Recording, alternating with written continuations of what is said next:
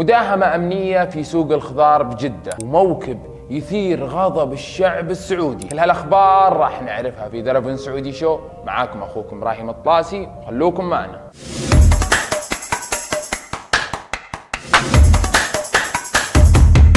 انتشر مقطع فيديو على مواقع التواصل الاجتماعي الموكب شيخ من قبائل الدولة الشقيقة سوريا. جاي للرياض الرجال. واستقبلوه أهل القبيلة استقبال غير حضاري وممنوع بعد. وسووا له موكب بالسيارات وعطلوا السير في طريق عام موكبهم وخلص ربع ما تحسب المخاسير عقيداك لا كثرت عليك العزاوي.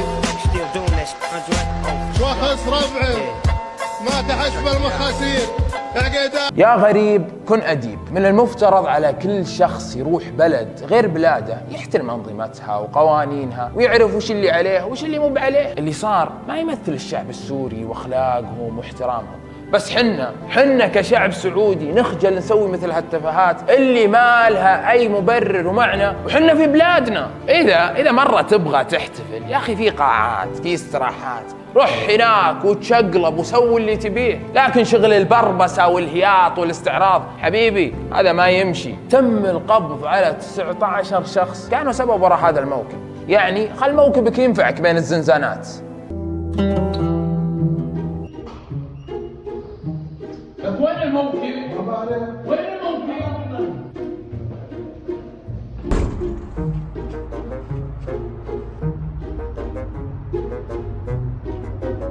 عنتر زمان هذا اللي في بيتي. وش تسوي؟ أنت تسوي يهون قولي خير خير. خليفة عندي هنا أنت. والله ما عرفته هذا العقيد أبو البلالين. عجيب أبو البلالين أنت. شكلك تبي تفوق العقاقير ها؟ تفوق العقاقير. ارتفع كبير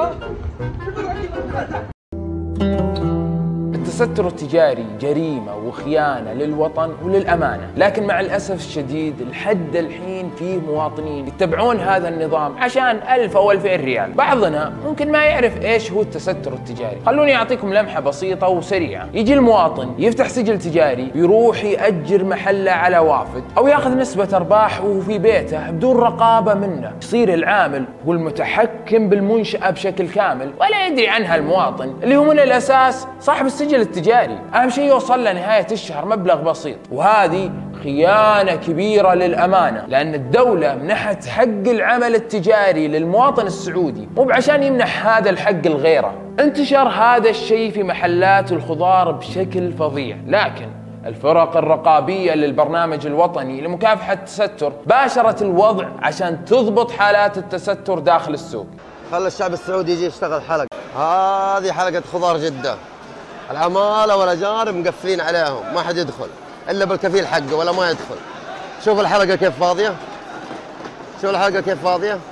صدقوني ما راح ترجع الأسعار كما كانت في سوق الخضار إلا بالطريقة هذه، أعتقد إن القرار هذا جاء بعد ارتفاع سعر البصل وتلاعب بعض الأجانب بأسعار السلع. وارهاق جيب المواطن، نتمنى نتمنى أن تستمر هذه الإجراءات والجهود عشان نفتك من التلاعب اللي جالس يمارس البعض في سوق الخضار والفواكه. يا عالم يا ناس يلي تدورون على الوظائف ترى سوق الخضار فيه خير وملايين، طبعا هذا كلامي واقعد أتفلسف عليكم، اسمعوا أحد أكبر التجار في السعودية ورأيه عن هذا الشيء. بس يبغى له تعب أنا أتوقع والعلم عند الله سوق الخضار أتوقع تجد المليون وبتلقى الملايين فيه. هذا رأيي الشخصي وفي هذا الوقت.